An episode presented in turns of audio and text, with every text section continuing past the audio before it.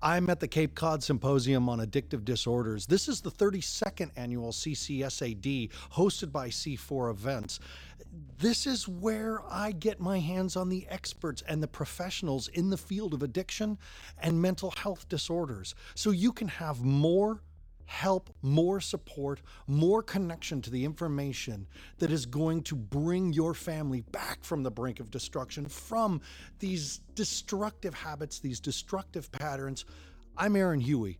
Welcome to Beyond Risk and Back.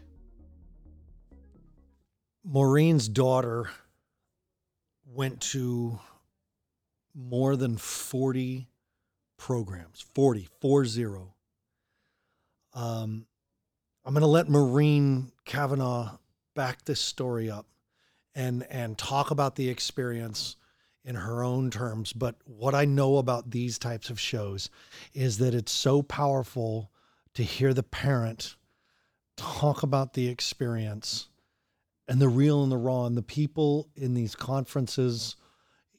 In, in, in the next 10 minutes, Maureen, I'm going to know more about your life than I might know about my own cousins or some of my close friends. And that's what I love about this the transparency, the vulnerability, and the willingness to keep the secret dead is, is what makes these stories so powerful. Um, the good news is you said your daughter is now over two years sober? Sorry, say that again. A little over two years. It was two years, July 23rd, not that we're counting. And we should count every second do, and we thank the gods. do. yeah, absolutely. and and the last treatment center what uh, what was different You know, I, I, she doesn't even know. I think that um, through this whole thing, because I, I, during her whole journey, I learned that really all I could do was to take care of myself. There was only so much I could do to help my daughter. Although I tried to do everything, I chased her, I found her, I ran after her, and this is all detailed in in my book. If you love me, a mother's journey through her daughter's opioid addiction. Um, the paperback is coming out in January, and they've changed the, um, the subtitle to A Mother's Journey Through Her Daughter's Addiction and Recovery. I am so happy, I can't even tell you to say. that's that's amazing But, um, it, you know, in the process of trying to help her, I created a nonprofit called Magnolia New Beginnings. And that um, nonprofit has two purposes. We raise money for sober living for people that would otherwise um, go back to the street after treatment. So that they're, it's mostly state, it's almost all state insurance. People that have worked really hard, they've done everything they needed to do, and now they have no place to live, Sure. and there's no place for them to go. So we raise money, probably give about 70 scholarships a year in a very thoughtful way. You know, we have certain people that are that refer to us from the treatment centers and from jail and from drug court. And um, the other part of Magnolia is we have a network um, across the United States and some in, people in Canada as well of over 25,000 people that are supporting a loved one in um, who's struggling with addiction.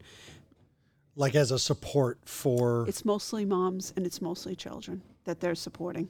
So, and we have a little bit of everybody, you know, but it's all, you know, it's all the same because I, if it's if you're the wife and it's your husband, you become mom, and if it's you know, and if you're the husband and it's your wife, you still become mom. yeah of course So it's lo- just lots of people on there trying to support um, support their loved one and get information and get support themselves and get shored up. so you you mean this is a place that that one of the moms dads listening can contact uh, magnolia new beginnings and get support talk to somebody get Well, connected they're with on these groups are on Facebook. Yeah. So they join. They're closed groups, and they request to join. They come in. They're heavily monitored, so nobody's selling anything. Nobody's doing anything. Yeah, sure. You know that they shouldn't be doing. And um, they're they're the national group has three thousand people in it, and I guarantee you, at two o'clock in the morning, when your son and daughter hasn't come home, which is what happens yes and you're ripping your hair out of your head. And I've been there. And when I was there, I uh, I sat alone and cried. And I thought to myself, I don't want people to f- ever have to go through this alone because in the beginning I wasn't telling anybody. So the I created these groups so that people would have someone to share with. And then then the financial mission came from me just seeing another gap in the system where people were working really hard and then not able to um, not able to go you know have any place to live, going to shelters after that. Right. So that's the, that was created out of my inability to help my own daughter, because I was running around trying to help her, but you know we all know with kids very often they want no part of their mother's help. You know what do what do I know? So we've begun the podcast with the end, right? Like what all this has led to, which is a, a, a Yes. paperback with a new title that's that's addiction and recovery. Right.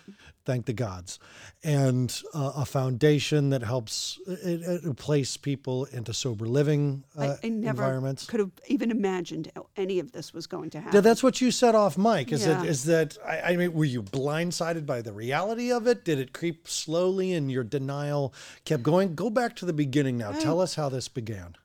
so my daughter, her name is Katie, was the perfect child, and I say that not in a like my my kids. Everybody thinks their kids are are perfect, but mine really was. I have four children. She was the easiest out of all of them. She was my buddy. She sang in the church choir. She she uh, as soon as she was able to, she got a part time job and went to school and worked really hard in school and was wanted to be a special education teacher like me. I was a special education teacher. Um, she uh, volunteered. She was just great. She was one of these kids like she had a car and she'd when she got paid, she'd come and she'd give me her uh, money for her car insurance. At the on on Friday, it would be the first thing she did. It was like she was the dream child. Yeah. So I was not looking for drug use. I wasn't, and she was not using drugs in a in in in a way that I would be able to see. So she may have experimented with alcohol and marijuana when she was in high school, but she went off to college, and I had no idea that this was going to happen because this was not the child that you would have suspected that this was that was going to use drugs or alcohol to excess. I expected that maybe when she went to high school she might drink, she might experiment a little bit. I hope she wouldn't. But I also thought that, you know, we had a this great relationship that if she had a problem she would tell me. But she went off to her first year of college and she started to really experiment and was awkward and kind of um, unhappy. She didn't she didn't fit in all that easy or easily. And I guess when she drank or when she started to do drugs, she felt like she fit in a little bit better. And she had done more of that than I knew in high school too, and I missed it because I was not looking for that. I was looking at my perfect daughter, and she's is that perfect daughter, but she's a perfect daughter with um, a serious um, propensity and inherited, um, you know, genetic makeup that made her a person who, when she started, she couldn't stop. Did something happen? Was there also trauma in play as well? No. I mean, that always makes me crazy when people say trauma is the gateway drug. Not for everybody. I mean, because I have four children and they all had the same upbringing. And I will tell you that I was raised in a house full of drugs and alcohol that I moved away from. I had parents who I was taken away at 15 years old and put in a, in a group home. I lived in a group home. So my thing was I was going to raise my children and everything was going to be as I was going to do everything I could to make sure they had good lives. And there was never going to be any drugs and alcohol around them. And there wasn't. So you didn't use. No. So that's why, I mean, if, tra- if trauma was the gateway drug, I should have been through the gate at about age 11. and I do think that that happens, but it's the person themselves, I think. So I think that anybody, you could see, you could have four children, they could see a terrible car accident, and that may be the trauma that sets somebody off on a life of using drugs and alcohol to to numb themselves. But it's the person, the personality. So I was not that person. I people tell me all the time, I didn't come from that. I came from that, I tell them. And it didn't happen to me. So I don't know that that I don't feel that that's you know, you're destined to use drugs and alcohol if you have had trauma in your life because most of us have had some kind of trauma. So, so your daughter has this golden thread through the genetics because obviously your Yes. parents, you know, it, and on her father's side as well. and on her father's side as well. So, um, she goes off to college.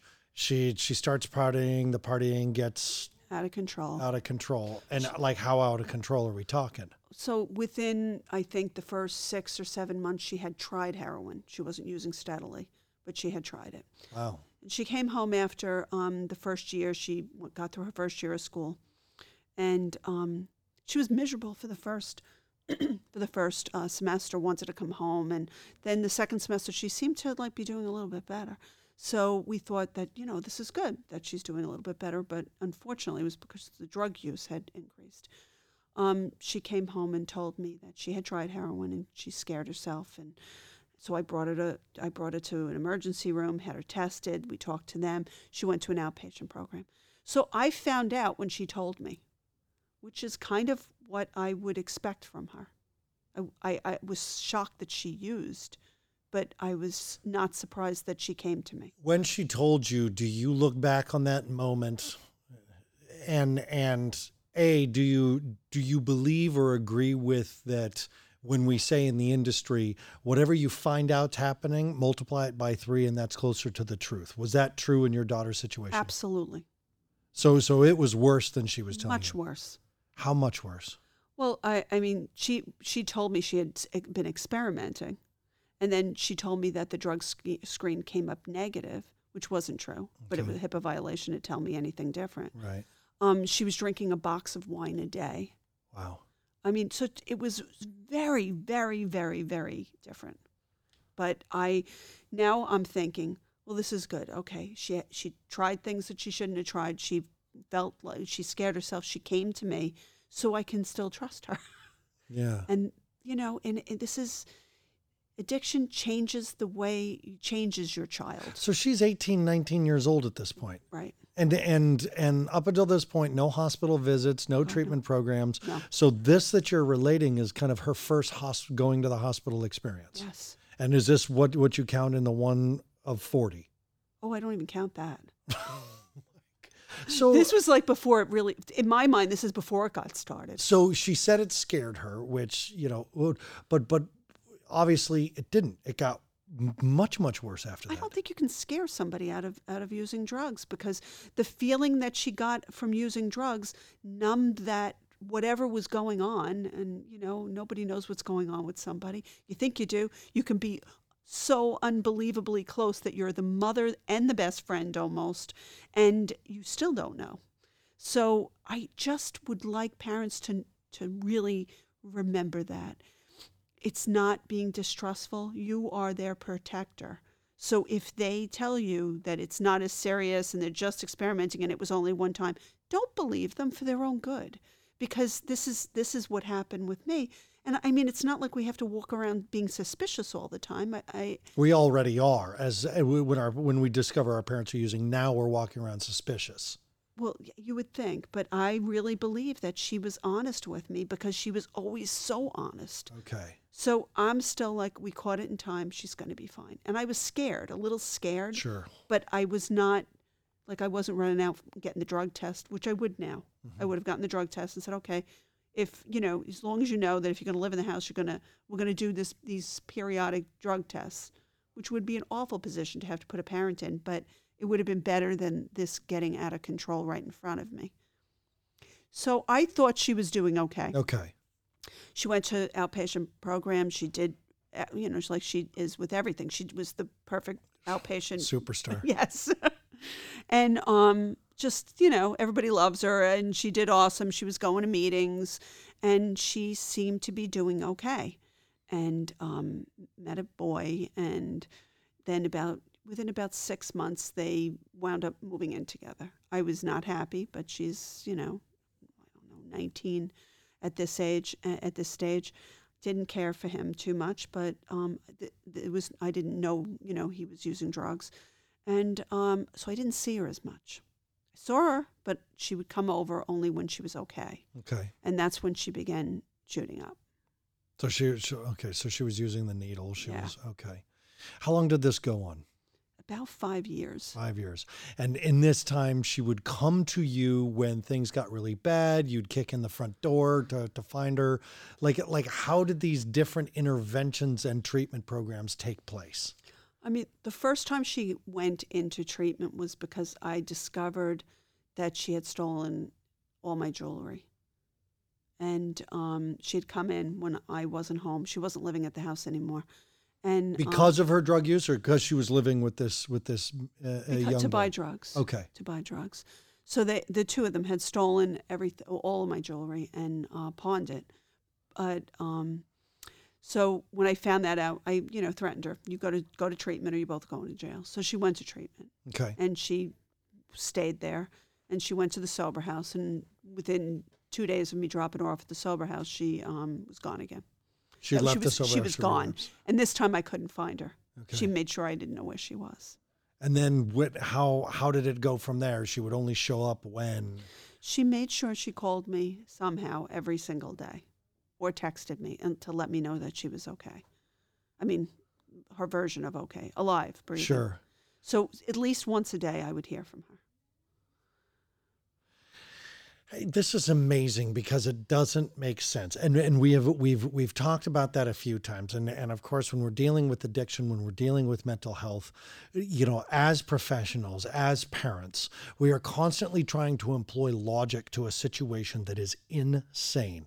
My my case in point, this this girl has has has stolen from you. You've threatened to put your own daughter in jail. You're uh, uh, um, it, she's been through treatment. She took off two days after a, a sober uh, uh, living experience, and what what seems to make sense um, is that she calls you every day to let you know that she's not dead, and that's a good thing, or that's a that's better than better than dead. Yeah. Well, I used to watch her Facebook to see if she had been. You could used to be able to tell if somebody was active. Yeah, last login yeah. active, sure. So that's that's what I, w- I would watch that, and then if I didn't hear from her for a while, I would start to panic because I was be terrified, and then she would let me know she was okay. All right, like the Titanic, we know how this ends. Thank God it's ended the same the the, the way that that every parent listening wants theirs to end, which is with some sobriety. Right.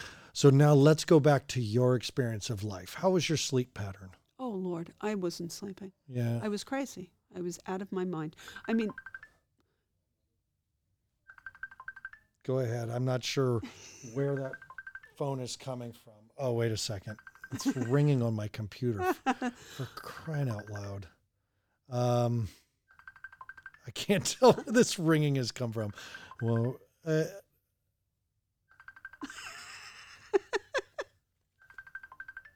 that's not my phone. All right. My, my wife must have left her phone in here somewhere. Okay. We'll edit all that out. Um, yeah, that. Okay. Okay. Back to it. We're talking about your life. You weren't sleeping, going crazy. Talk about some of the other of Well, you. so of course now I'm I'm trying to handle this by myself, and then you know, and with Katie's dad, I'm trying to handle this somehow. I don't know how to handle it. I have no idea how to handle it. Um, I can't find her. I got through a a series of like I always say, mothers could be you know maybe be, get hired by the FBI by the time we get done dealing with a child that's had a had a substance use disorder because I found I found out who picked her up. I got the license plate number. I called an, a friend with questionable background, and he found me who that person was. I found out where he dropped her. I found out where she was. I we we like um, her father and I basically raided the house that she was in. I mean, we did so many crazy things to find her, and I and I'm keeping this in, and I have no one to talk to about this because who are you going to talk to? Who are you going to? I'm going to tell my neighbors. I kept it quiet in my own life in my in the town that I lived in. I lived in a very small town. I was a special ed teacher there, and I'm not going to. I, I had left the year before to start my own business, but everybody knew her. Everybody knew me. So didn't everybody didn't- know what was happening No. anyway? No, because it all nothing. It, I mean, I'm sure people, some people knew, but not really. And I just didn't want this to follow her, so I kept quiet until I opened up um, my phone one day when I hadn't heard from her for a couple of days, and it was un, totally unlike her. And I was scrolling through the um, through the uh, phone, and I look at um, there's a headline I look at. Now I was a special education teacher, so when I'm looking at these headlines, sometimes the local, the they call it the patch here, the local news. Yeah. When I'm looking through these, I, I'm thinking to myself, oh, please God, don't let it be anybody I know when I see a bad headline. Well, I see this headline and I look at it once and I look at it twice and I look at it again. And, the, and it's Marblehead honor student arrested for prostitution. And it was my daughter. And I saw the name three times. It took me to realize that it was her. And well, the cat was out of the bag. And the next day, in a show of strength like I've never seen in my life, she wrote to the paper and apologized to her friends and family and said that people need to understand that when people are addicted to, to heroin, they do terrible things that they regret later, but they do it because they feel like they have to. And she's not a bad person. And people that are addicted to drugs aren't a bad aren't bad people. They just sometimes do bad things. And I was like. So she finally coughed up the, the secret. To the paper. And I thought to myself, I know this sounds crazy. This is she's unbelievable. I mean, the strength that that took not to crumble. This is a small town. So I just said, you know what? If she's got that kind of backbone, so do I. She had to get it from somewhere, right? and um, I started speaking out, and I haven't stopped. And that's where the book came in. I mean, I really felt like I went through so much of this alone. And there's information out there, there's support out there, and, and people don't know about it. So I, I was contacted. Um, I, a, a bunch of other things had happened. I started getting very active in the addiction community. I had helped um, a young girl that overdosed in a local dollar store and was, I don't know if you remember her, picture was everywhere. She was one of the first people to overdose publicly, and two people stood there while her daughter tried to wake her up. Um, Oh. it was terrible. So I wound up getting her into treatment, and then the, I, I was interviewed for the New York Times and a couple other places. But I, a, a bunch of other stuff happened with the nonprofit, and um, a, a uh, agent contacted me to see if I wanted to write a book about my experience.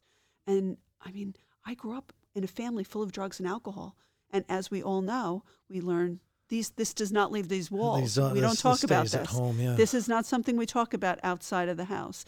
And in that kind of a family, my nickname was Miss Closed Mouth.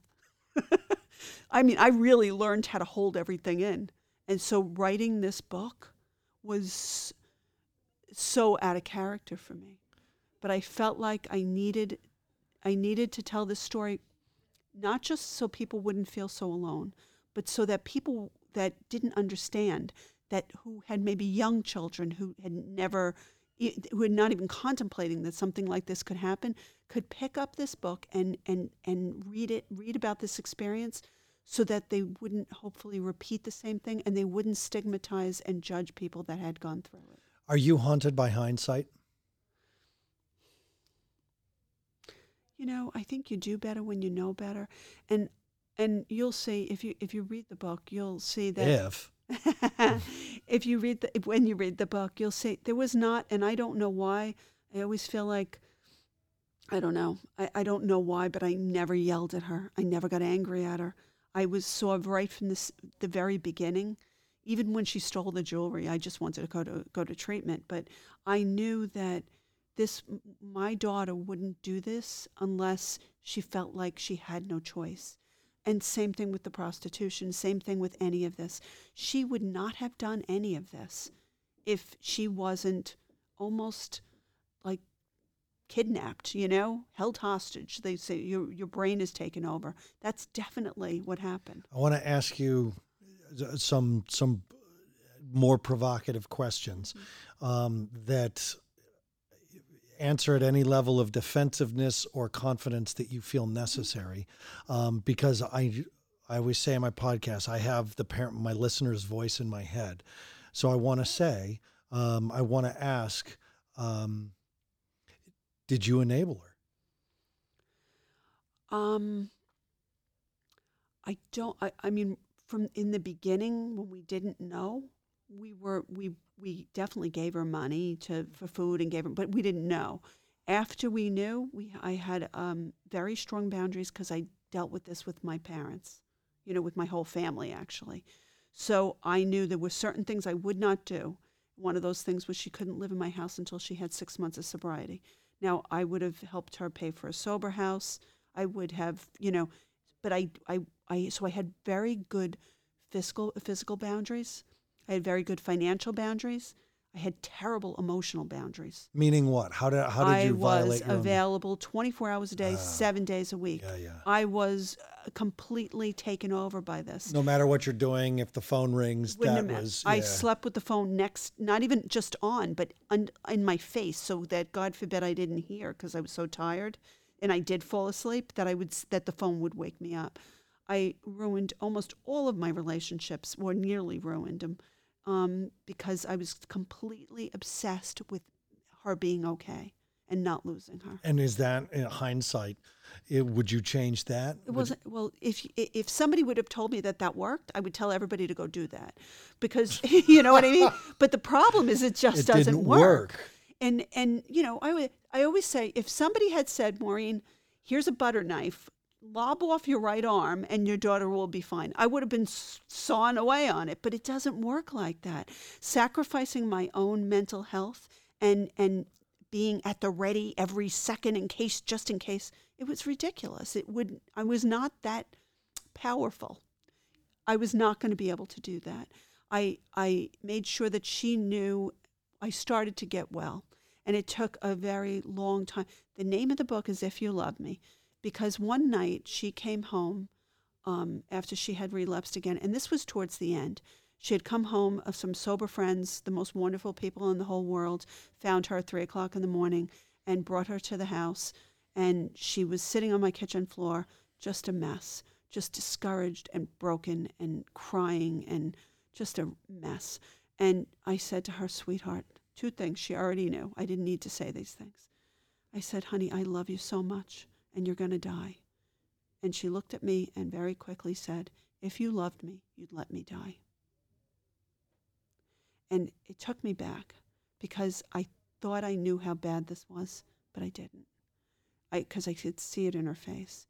I didn't really truly understand how much pain she was in. Because not only was she trying she trying to numb the pain and her own pain, but she knew what she was doing to her family, and that was creating even more pain.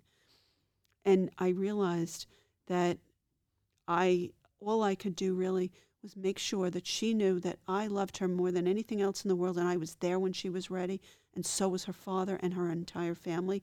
But we know that there's that this needs to be your decision. You've got to come to it. And when you're ready, we're here. And when I started to take care of myself and I started to I mean, she, by this point, she knew where to go for help. Yeah. She knew, you know, and she knew that I was, th- she knew all of these things already. But when I started to say, I am not this powerful, I cannot control this, what, what's going on with her, I can't. And I started to begin to take care of myself and draw some, some of those emotional boundaries. Right. Turn my phone off at, at nine o'clock when I go to sleep because I der- deserved a good night's sleep. And I became stronger and she could hear it. And she started to turn things around. What was her rock bottom? I don't believe in rock bottom. I think rock bottom's dead. So, I mean, and I believe that if she would have kept using, she would have had lots of more horrible, horrible things would have happened to her. And any one of them we could have called rock bottom if she had stopped at that point. Oh, But I just think that people, you know, I don't think, I mean, I know how many people have said I hit rock bottom and then, you know, relapsed again. And, and well, I guess that wasn't rock bottom. right. So I just think that we don't, I would never wait for rock bottom. Did your marriage survive the, this her dad, process? Her dad and I were um, already divorced. Oh, okay. And but we're, we're the best of friends and still Okay. are. And I, I have a partner for the last ten years, and he was amazing. So the friendship survived. Yeah, I mean, and but yeah, with her, yeah, with her father, absolutely. Yeah, yeah. He and I have, you know, always been friends, even through everything. He was he's was always around, and he was awesome throughout this whole thing. And then I have a partner as well, and Okay. he has been the same. I was very I'm very fortunate in that I had the two of them. You know, there's there's there's times in in listening to Talk Maureen where I've wanted to say, um, shouldn't you have yelled? Shouldn't you have? Shouldn't you have? And and and it makes me realize as I sit here, um, with judgment, on how this worked out successfully, because that's the thing is that like the Titanic, this ended and it, it's ended well, and and God willing, she's used for the last time and and that today and that tomorrow she's as sober as that she is today. And and I'm I'm just kind of surprised at my own um shouldn't you have done this? But the truth is you did what you knew how to do and what you did worked for you and and the mistakes you made led to the changes that you've made and here you are. And how's your relationship now with her? Oh, she's it's it's even better than it was before. It's like I I have her back. It took a while. I mean, really have her back, and that's I have what her I back. love. Yeah, it's like I really have her back. I, Yeah, I, yeah, yeah. I have her. You know, I mean, again, we talk, we talk every day. we, we, it's like, but it's good. It's not I'm alive. It's you know, I, I had a job interview today. I mean, so it's it's all good stuff. And she's, I, I couldn't be any prouder of her than if she would have graduated from Harvard. She's been through hell and She back. has graduated from hell. And she is the toughest, sweetest, most amazing person I have ever met in my life. And we speak together every once in a while. And she tells people that the thing that I, because I said, what do I, what did I do right? I'm sure I did plenty wrong. Yeah, we Although, all do you know, she's- parents. But what did I do right? She said, you were always calm and there, and I always knew you loved me. And I think that I really believe that's all we can do. I mean, I was full of information if she wanted it, and there were times when she wanted it. And then, you know, there was, but then there were times when she didn't want my help. And I connected her to people, and she knew where to find help when she wanted it from other people. And I think that's all we can do. I mean, I had no control over when she stopped. It wasn't me that made her stop, it was her. Did she contribute to the writing of the book? She there's two letters in there from her. She used to write me for when she was in treatment. And there's a letter from treatment in there and then there's a in the afterward that's coming out in January in the paperback version.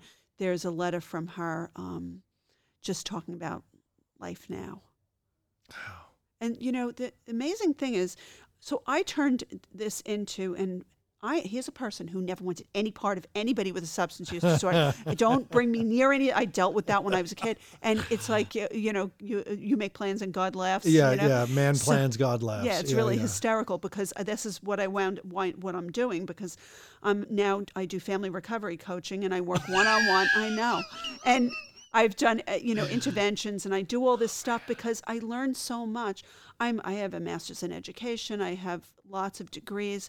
I could be doing lots of things, but this is um, this this is must be what I'm supposed to do because I wind up talking to lots of parents and I get where they're coming from. Plus, I've done all these different trainings and intervention trainings, and I've have all this experience that I feel like I want to share it with people because I don't want anybody to go through this alone.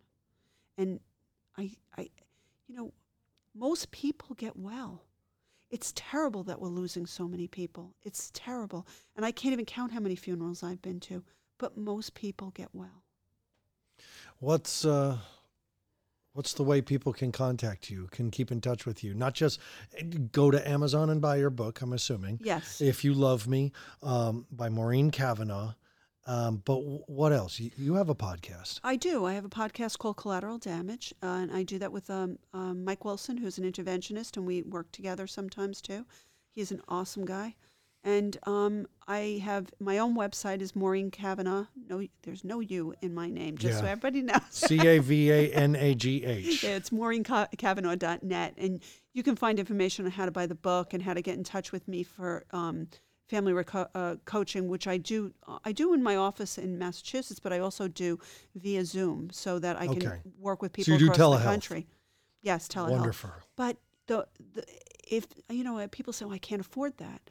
Well, if that's the truth and you can't afford that, then go to Magnolia, or even if you can't afford it, still go to Magnolia New Beginnings. It's magnolianewbeginnings.org.